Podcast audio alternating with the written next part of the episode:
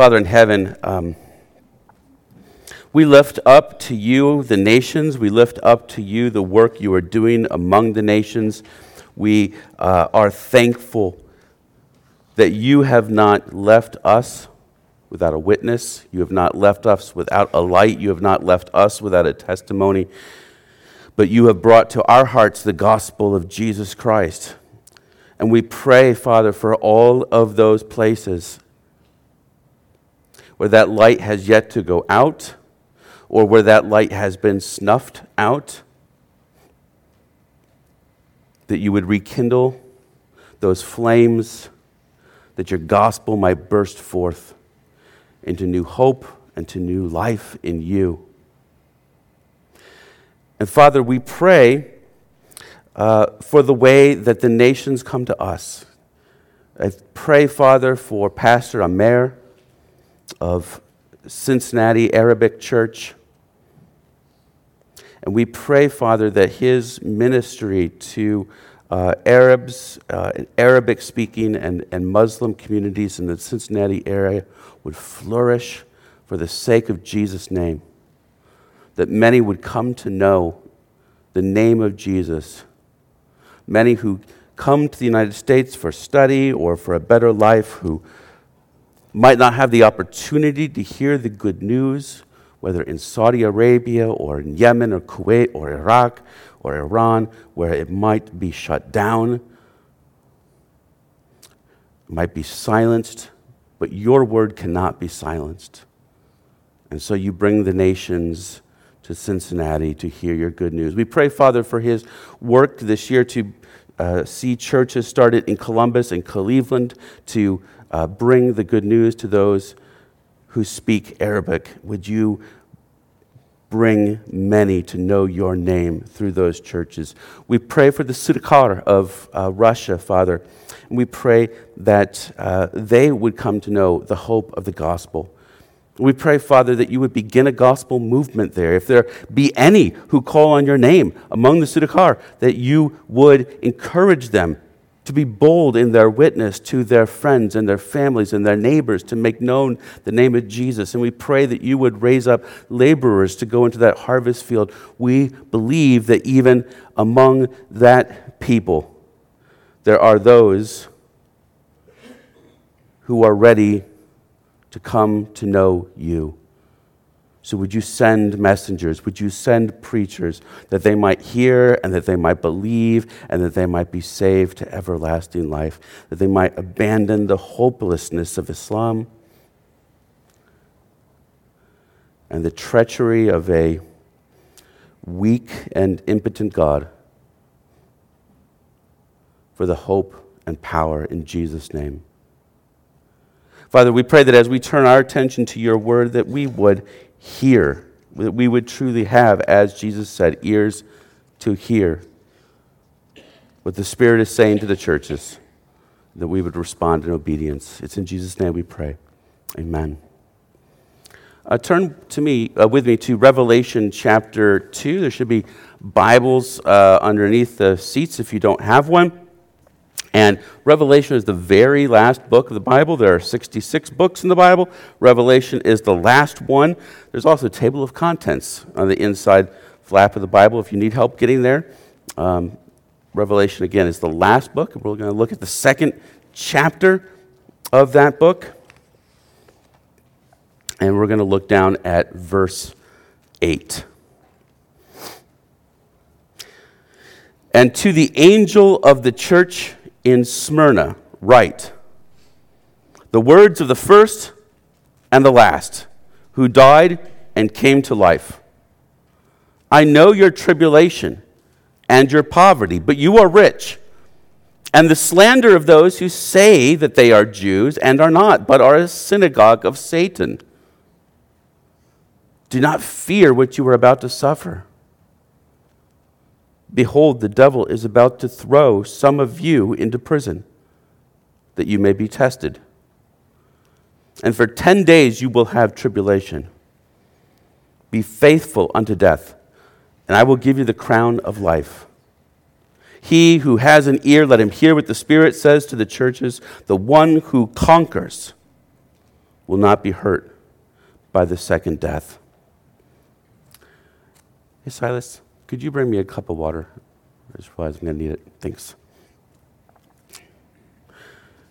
What motivates you? What gets you out of bed in the morning? What drives you to whatever's next in your life? Whatever is uh, pushing you to the next achievement, the next advancement, the next day, or just the next week?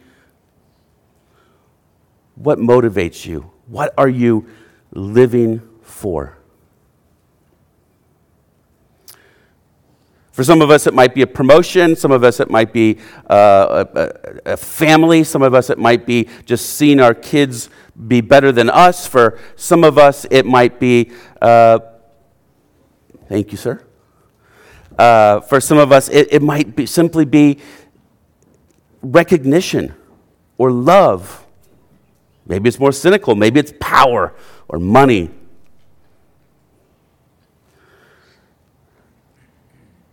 But ask yourself is that thing that motivates you, is it enough?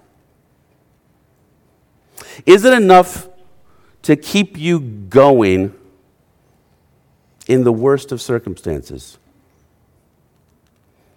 If you had that one thing, if you achieved that one thing, and you got all of it that you thought you needed, would that satisfy you in the worst of all circumstances. This passage this morning is an interesting one because of these seven letters that are being written to these seven churches in Asia, meaning here the western end of ancient Turkey. This is unique in that most of the letters have some mixture of good things and bad things to say to the churches. But in this message to the church in Smyrna, there's nothing negative to say. And yet they're about to undergo something that is going to test what they are living for and whether it is enough. And I think that in the sum of it,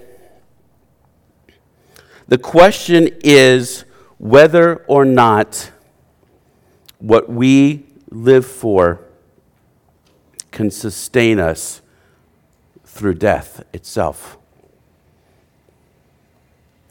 We're going to break this up much the way we broke up the uh, passage last week. Jesus is identified. Uh, Jesus knows. Jesus warns. And Jesus encourages. So that's going to be our outline. It's very similar to last week. And if you weren't here last week or the week before, we're just in a short series on the book of Revelation, a short series that's going to last us all year. Um, and the book begins with uh, the Apostle John.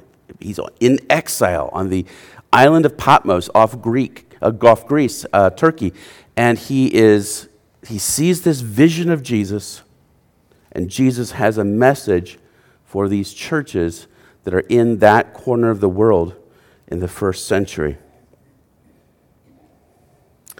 And each of these messages to these seven churches begins with Jesus introducing himself by one of the pictures of him in chapter 1. Remember, in chapter 1, John sees this vision of Jesus, but it's not the Jesus that John knew when John was alive. It's the, it's the same person, but physically the descriptions of him are beyond belief because it's not baby Jesus in the cradle, and it's not Jesus hanging on the cross.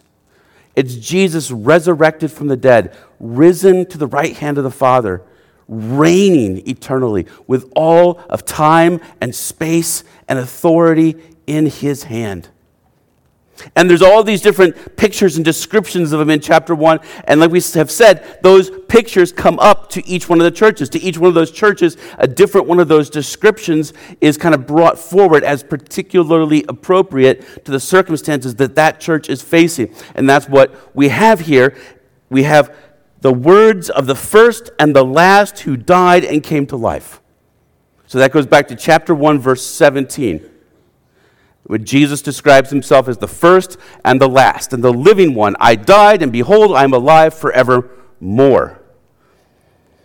We talked about that a little bit in rapid fire because there's a lot of descriptions, and we said we're going to hit them in more detail as we go through these letters, and so that's what we're going to do. And on the surface, this seems like two or three different descriptions of Jesus, depending on how you uh, organize these thoughts. He's first and last, uh, and that sounds like one thing. That sounds like one description. Uh, and living one, the living one, that seems like a second description.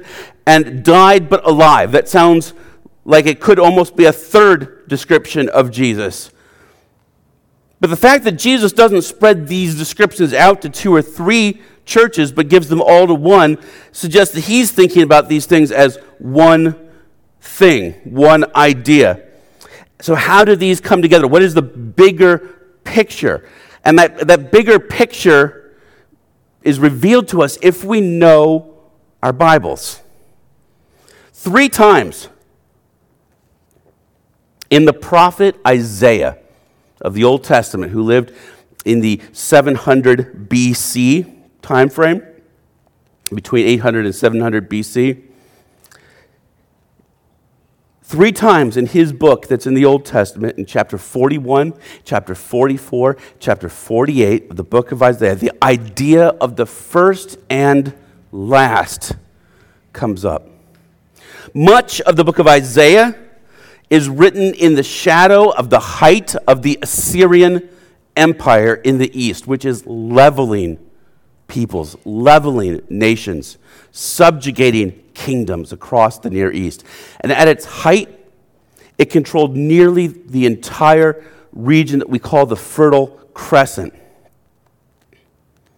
So it's reaching down from the Persian Gulf near Kuwait and the moving up through the Tigris and Euphrates floodplain into the regions that we know as, as Baghdad and Mosul in the north, turning towards Syria, and then south toward what we know as Lebanon and Israel and uh, Palestine. And so, from Israel's perspective, Assyria was a power in the east that attacked them from the north.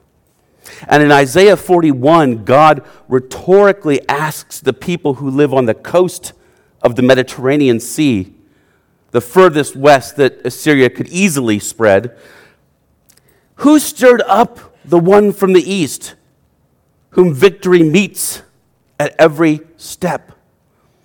And after further describing the conquests of the Assyrian Empire, God answers the question of who does that. He says, I, the Lord, the first, and with the last, I am He.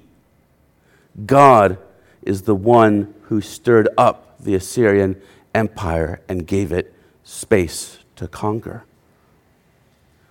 In Isaiah 44, God speaks to Israel directly and, and tells of a time when, despite Israel's unfaithfulness, there will once again be faithful worshippers of Him instead of the false gods and idols that they had begun to worship. And then God sort of taunts these false gods. He taunts the idols. He makes fun of them. He challenges them, whether any of them are like Him at all, or whether they even exist at all. And God says, I am the first and I am the last.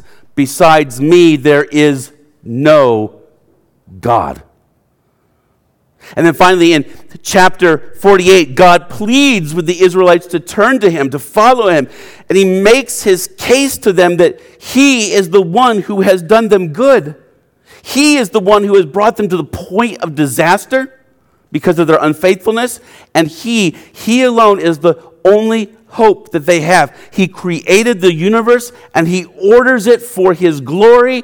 I am He. I am the first and I am the last. And so, in a plea to the nations abroad, in a taunt of these false gods, and in a plea to the nation of Israel, Yahweh, Jehovah, God, insists that He alone is the first and the last. And these passages point to the fact that God is unique among all the beings that might claim to be God. He is unique among all of existence, for that matter. As the first and the last, He is saying that He existed before all things and that He will exist after all things come to an end. He is uniquely immortal, and He has always been that way. But lest there be any doubt about the identity of Jesus, this exclusive description of the one true God in the Old Testament is given to Jesus by Jesus in the book of Revelation. He is the great Jehovah, the one who existed before all things and who will exist after all things. In fact, that syncs with what John himself writes at the beginning of the Gospel of John, his account of Jesus' life and teaching. The very beginning of that book reads this way In the beginning was the Word, speaking of Jesus, the message, the communication. In the beginning was the Word, and the Word was with God, and the Word was God. He was with God in the beginning. Through him, all things were made. Without him, nothing was made that has been made. Or as the Apostle Paul puts it, Jesus is God over all, forever blessed. Amen. So then, what's his connection to him being the one who was a dead, uh, uh, but now he is alive, resurrected from the dead? Well, it's not exactly that he couldn't die. That, that wouldn't be what he's saying, because he did die. His humanity died, but not his deity, not his godness.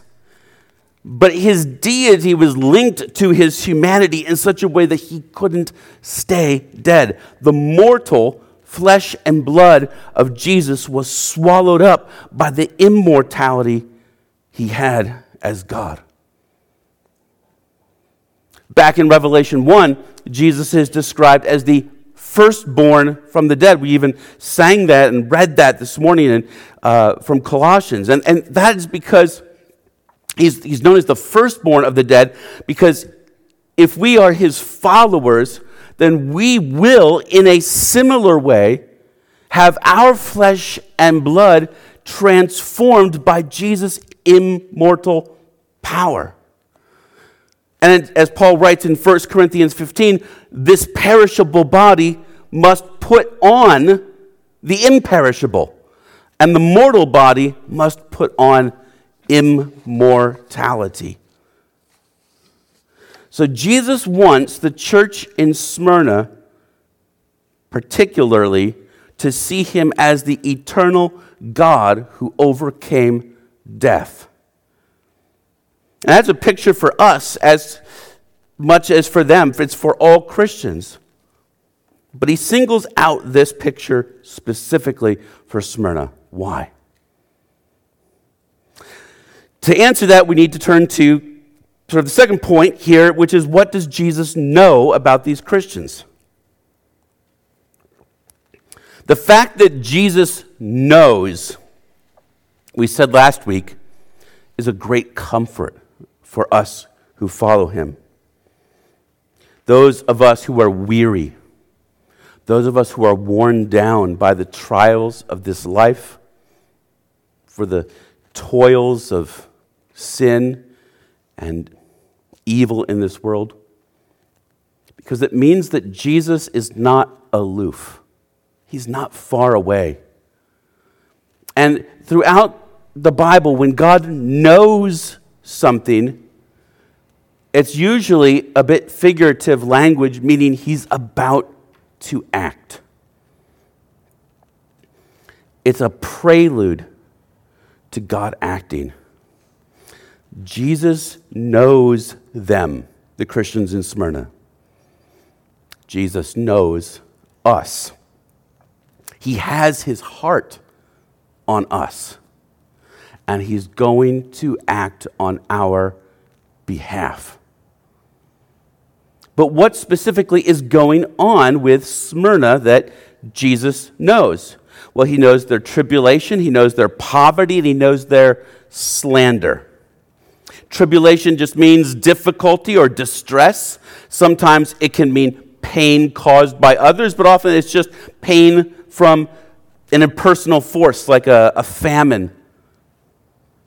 But here it's tied very closely to the idea of poverty probably some outside force is causing both the tribulation and the poverty. And the poverty obviously is going to make whatever trial they are dealing with worse. The Greeks had many words for poverty, but this word often had the sense of needing to rely on others for even basic survival. And so it could very well be that these Christians already have their lives very much in the balance because of their poverty.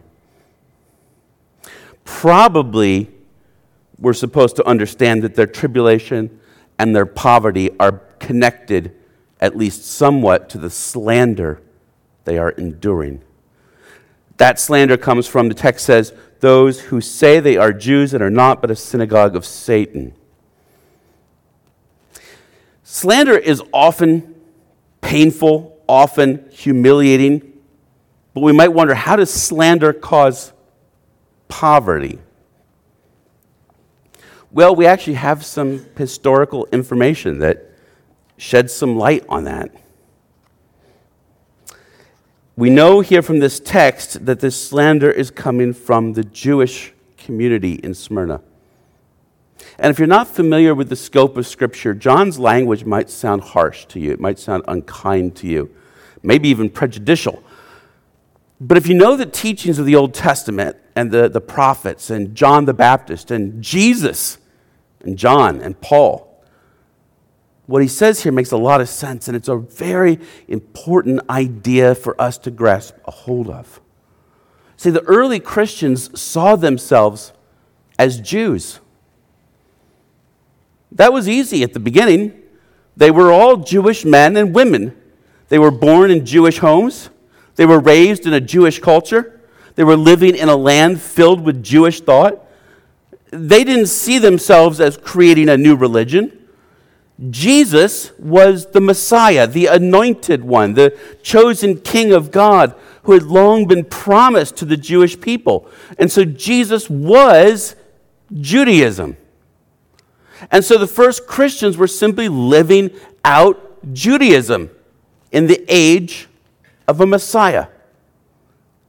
That's a very big change because Jesus is the fulfillment of the law, He's the fulfillment of all the promises that were made to Israel. And so it's a radical shift, but it is part of a, a stream of thought from Genesis on.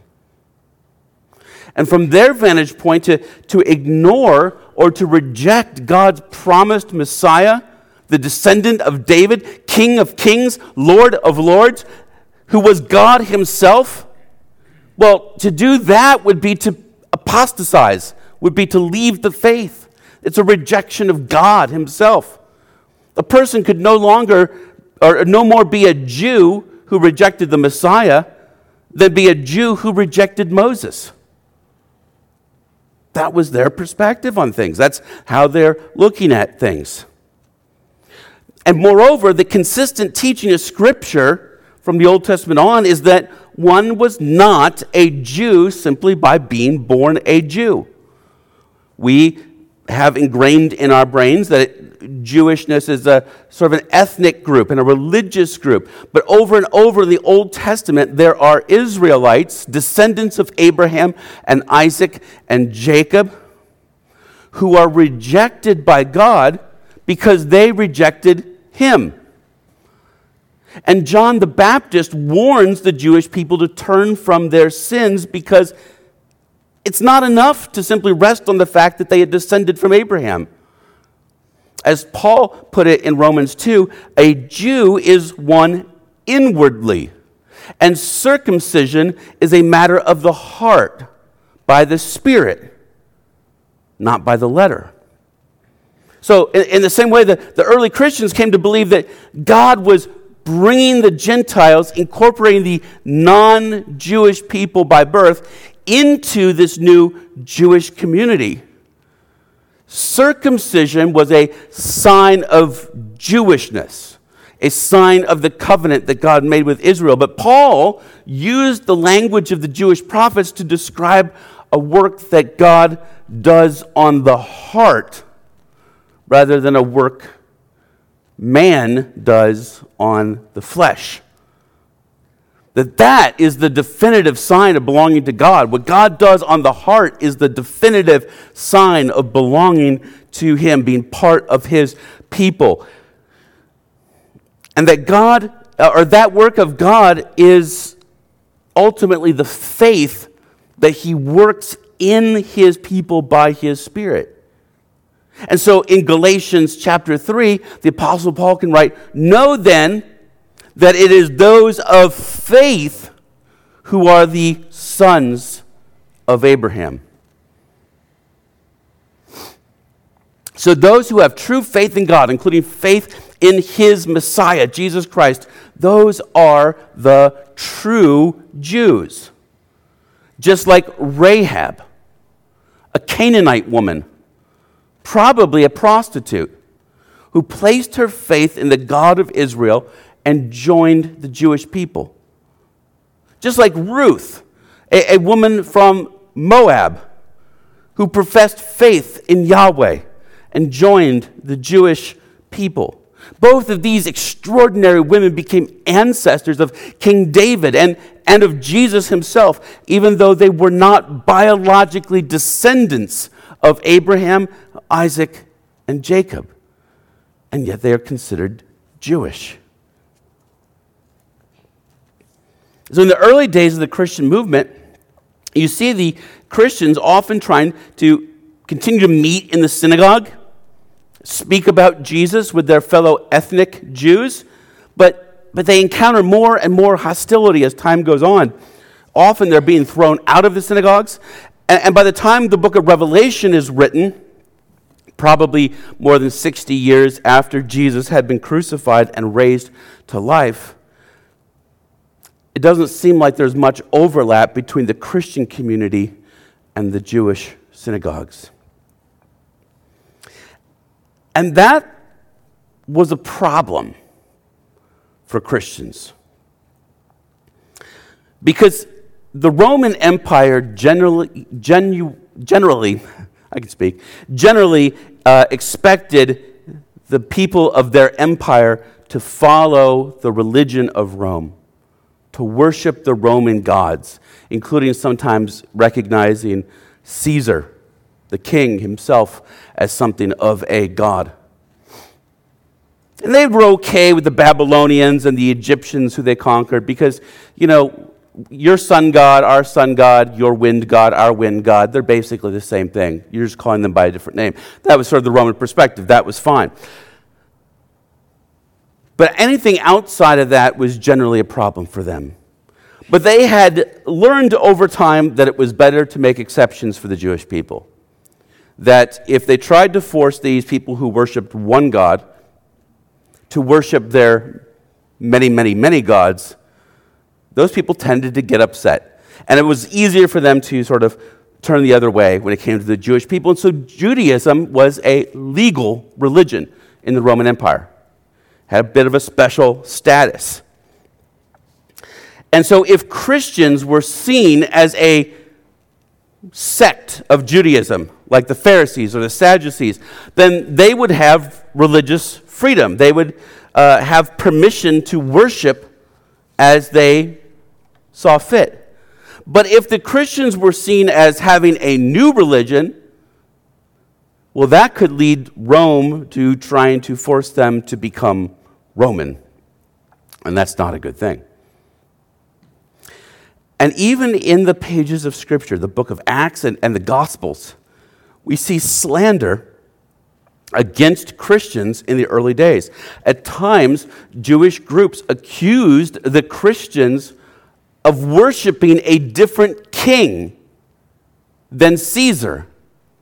They say they believe in Jesus, who is a king, and that makes them enemies of King Caesar. And that's not exactly a true statement. It's one of those statements that has a nugget of truth, but it's been twisted and manipulated to cause trouble for the Christian community. In fact, a similar accusation was made against Jesus himself that led to the Roman authorities allowing him to be crucified. And so, by rejecting God's one and only Son, these individuals showed that they weren't really Jews, not inwardly at least, not in their hearts, because their hearts had not been transformed by the Spirit to believe in the Lord and Messiah Jesus Christ. A synagogue of Satan might still sound harsh, but it's fitting. As Jesus said, Whoever is not with me is against me, and whoever does not gather with me scatters. And so there's only two sides to this. There are not many paths to the Father. There is one path to the Father. Either you follow Jesus or you will be lost. Either you follow the Christ or you are just playing a variation on a theme. That theme being the rejection of God and his Messiah. It goes a little bit deeper than that, though. Satan does become a personal name in Scripture. But the Hebrew word Satan, Satan, means accuser. And that's exactly what, this is ha- what they are doing in this passage. In slandering the Christians of Smyrna, they are making false accusations against them to harm them. They were becoming a congregation of accusation a synagogue of Satan. There's a lot packed into that, but if you really work it out, you will hopefully get the idea that the ancients did not think in our modern categories of grouping people. And you'll get the striking idea that what makes God's people God's people, what makes Israel Israel, what makes Jews Jews, is far more complex than biology. But it's also far simpler. A Jew is one inwardly by the Spirit, not by the letter, and those who are of faith are the sons of Abraham.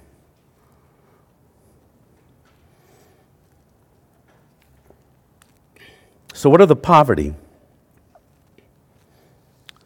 Well, poverty was pretty common in the Roman Empire. But if some of these Christians were dependent on the social programs of the local Jewish synagogue, which was very common, especially for elderly Jews. And then they were cast out of the synagogues because they believed in Jesus Christ. That would have put them in a very, very precarious position. And for the small, likely very small Christian community at the time, it could have been an enormous financial burden. It's also possible that rumors of disloyalty to the Roman gods, rumors of disloyalty to Caesar, would have limited the Christians' access to the marketplace, like the, the guilds that were allowed to operate and do business. And if you can't sell and buy your goods and wares, you are going to quickly run out of funds. But whatever the reason for their poverty, Jesus wants to remind them that it's actually an illusion. Because he, he says, in actuality, they seem poor, but they're rich. In what way would Jesus possibly say that they are rich? Well, no doubt their riches were the riches of Christ's grace that were lavished on them because of their salvation. We, if we are followers of Jesus like they, were rescued from God's judgment on our sins, our rebellions, our crimes. And we're rescued from them on the basis of the free gift of God. On the cross, Jesus paid the infinite cost of our debt so that those who place their faith in Him can go free. That is true riches, infinite riches. But there's another place in Scripture where trials, tribulation, poverty, riches all come together. In 1 Corinthians chapter 8, Paul encourages the Christians who were living in the city of Corinth to donate money in support of their fellow Christians living in Jerusalem who were experiencing a famine. And to encourage these Christians living in Corinth, he points to the example of Christians that had been living in Macedonia. And Paul writes about them that in the midst of a very severe trial, their overflowing joy and their extreme poverty welled up in rich generosity. That word trial is the same word as tribulation, that, uh, as translated in Revelation 2. And so the Macedonians were facing tribulation and poverty. But they were considered rich because of their generosity. Their richness was not just in the grace of Jesus lavished on them, but also in the generosity of their hearts that was produced by the lavish grace of Jesus. And it makes me wonder if Jesus isn't thinking the same thing about the Christians in Smyrna, that despite their painful condition, they are rich in sacrificial love for their fellow Christians. How often is it true that those who have the least material things are better able to assess just how well off they are? And so they give and they live generously. We praise millionaires and billionaires for gifts of a few thousand dollars which is an inconsequential fraction of their wealth. But there are millions of unsung heroes that give large percentages of their wealth away for the sake of Jesus. Jesus knew the riches of the church in Smyrna. Does he know ours? Those riches are going to be tried, though. That's Jesus' warning to them. And this is a little different than last week. Last week, when we looked at the church of Ephesus, there was a warning, but that warning came in the form of a rebuke. This warning, though, is not a rebuke. Jesus has nothing bad to say about the Christians living in Smyrna.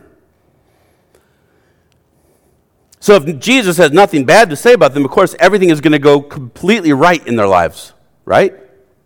That's what the guy on TV says. No, that's not what Jesus says, though. Jesus is a warning to prepare them for spiritual warfare they're about to endure. And so Jesus says, I'll read again Do not fear what you are about to suffer.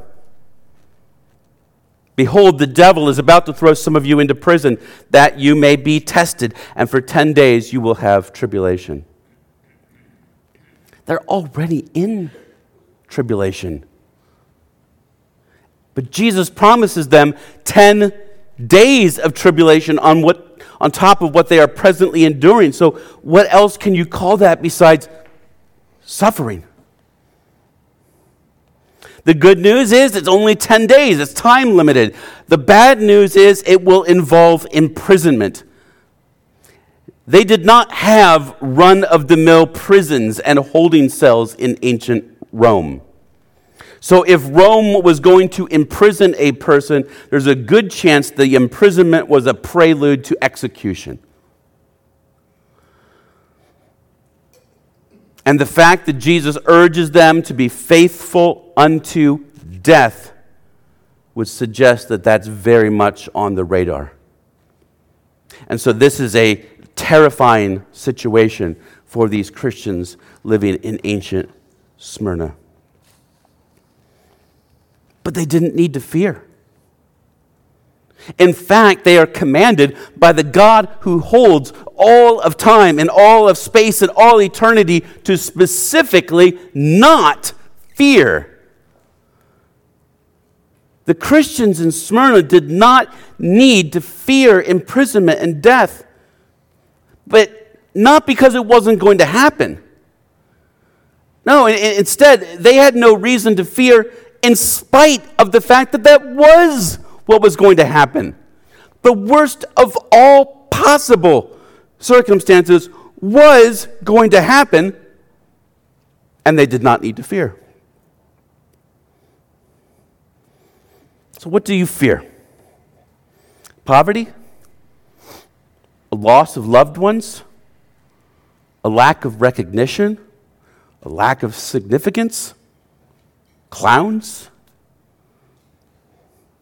It's a thing, apparently. Death? Why do you fear these things? The Smyrna Christians did not need to fear anything because they knew the one who held history. Or maybe better, the one who holds all history knows them. The one who knew this persecution was going to be intense, but it was time limited. The one who had already died for them to make them spiritually rich. What concern is this life if you've already died to this life? Too many of us are living in fear fear of what has been, fear of what is, fear of what might be. Even sometimes, once in a while, we are afraid of what we know will happen. But if your only hope is in this life, then you probably do have good reasons to be afraid. But if you are a Christian, what sense is there in fear? I asked at the top what it was that you were passionate about, what you're living for, what drives you to get up and do more today, what do more tomorrow, do more next week. And my question to you is is it enough if the worst happens? These Christians living in Smyrna are already facing persecution. They are already uh, impoverished they are already undergoing great trials. And on top of that, many of them are going to be thrown into prison and, as a result, likely executed. If that was your lot, if everything was taken away, the worst literally happened, is what drives you this morning, tomorrow morning, next month, next year. Is that enough? To get you through. Is that enough for you? Or would you be afraid? Now, I want to be clear that the, Christian life is not one of throwing caution to the wind and doing whatever we want because there's no consequences. We don't play Russian roulette because we have no fear. We, we don't gamble because we have no fear. We don't act irresponsibly because we have no fear. Instead, we live wisely and prudently and righteously precisely because we have no fear. So you're not going to go look out on Instagram and, and see someone who got rich quick and fear that you're going to be left out. If you don't fear missing out on worldly riches, then you will engage in wise stewardship of the resources that you do have. And there's a good chance that works out for you. You won't look out on the block and, and, and see people getting promotions and fancy titles and moving into better neighborhoods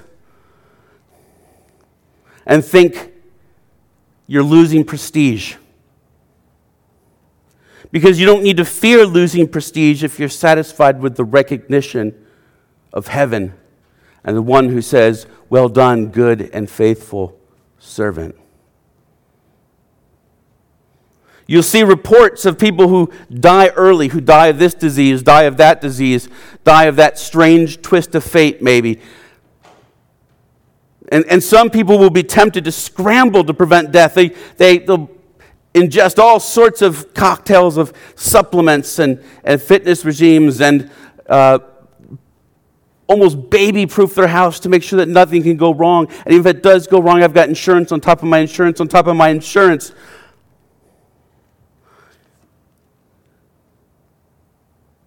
and yet never know the peace of the one who knows that this is just a temporary passing stage. But the one who has no fear has peace. These Christians in Smyrna were about to face the worst, but Jesus encourages them you don't need to fear because you know me and I know you. And that is enough. And Jesus offers this encouragement. He says, Be faithful unto death, and I will give you the crown of life. The one who conquers will not be hurt by the second death. So, Jesus' encouragement, his promise to the church in Smyrna is particularly fitting for their circumstances. See, there is actually a fate worse than death. It's what the book of Revelation calls the second death. It's the death we face after judgment with God, and we're consigned to an eternity apart from Him because we have rejected him. Now, we might think we like that. But God calls that a second death. It's a spiritual death, it's an eternal death that will imprison us forever.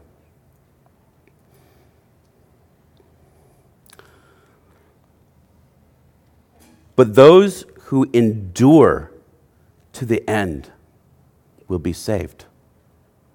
These were the words of Jesus. If we persevere in faith, we don't lose our confidence, but we hold fast to the one that we know holds all of eternity. If we hold fast to the one who was dead, but behold, is alive, then we don't need to fear the second death, even as death could not hold Jesus, those who trust in him know that death will not ultimately hold us. But he promises to raise us to new life in him. We will escape the judgment of God, not because we're righteous, not because we're so good but because we trusted the one who is righteous, who is good, whose goodness is counted on our accounts. Jesus says to that person, He will give the crown of life. The crown would probably be a, a, a, victor's crown, a wreath of conquering. If you think about the old, maybe Olympic Games, and, and the winner of the ancient Olympic Games might receive a wreath, a crown symbolizing their victory. For Jesus, this life is a contest to see who will, in many ways, be faithful to the end. Every four years, we can turn on the Olympics and we can watch this event or that event where a competitor simply does not finish It's not about winning or losing, but getting to the end. There are runners who trip and stumble and don't make the finish line. There are marathon sprinters who run out of breath. There are people who get injured. There are people who have to call off the games. There are people who simply don't make it to the end. Jesus doesn't tell us that we have to win the battle. The victory is in finishing. That we hold the faith that we started with through the worst of the worst. Then we receive a crown of victory. And those who receive that crown of victory will not be touched by this second death.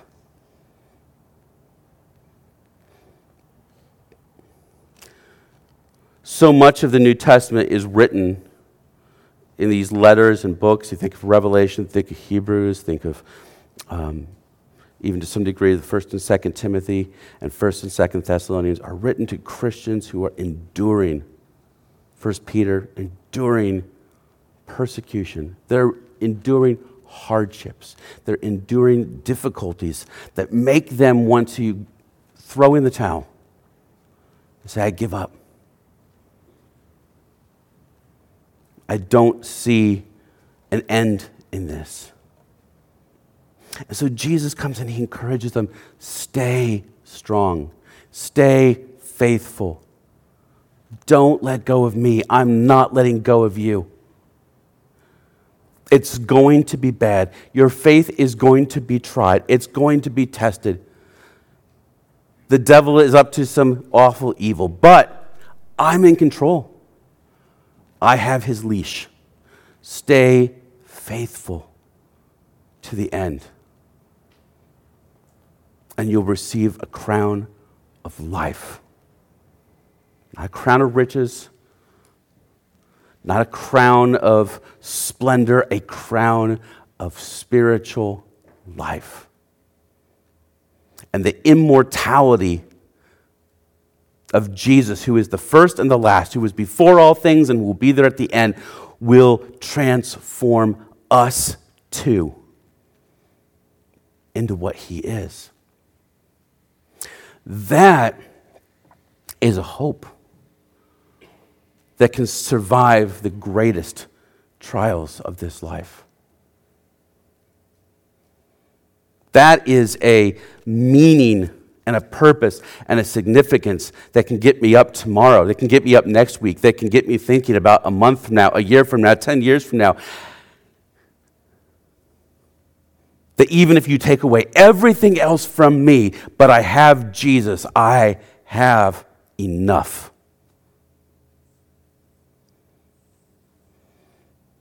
Does your hope give you that? Let's pray. Father, we, we do not know if we are going to face 10 days of persecution. We do not have a word from you on the specifics of our life.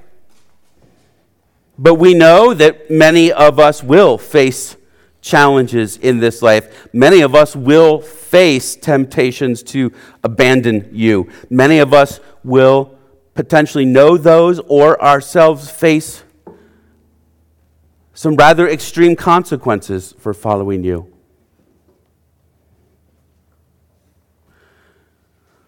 Help us to keep our eyes on you.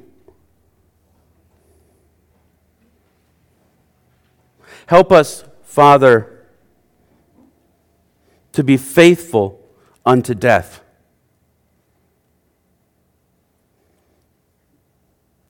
Give us a sober appraisal of our own hearts and our own condition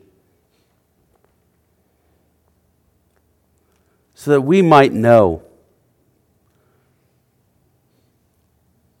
whether this is what we are living for or not. Help us to make a clean appraisal of whether Jesus is enough for us. And if we are living for the things in this world, if we are living for fame, if we are living for recognition, if we're li- living for wealth or career moves or family or any other thing that can be taken from us in a moment, God, would you reorient our priorities? That we might be steadfastly committed to Him who was the first, who is the first, and the last, who died, and behold, He lives. And Father, we pray for those who maybe have yet to come to know His goodness and His graciousness to us. that they would seek to know all about him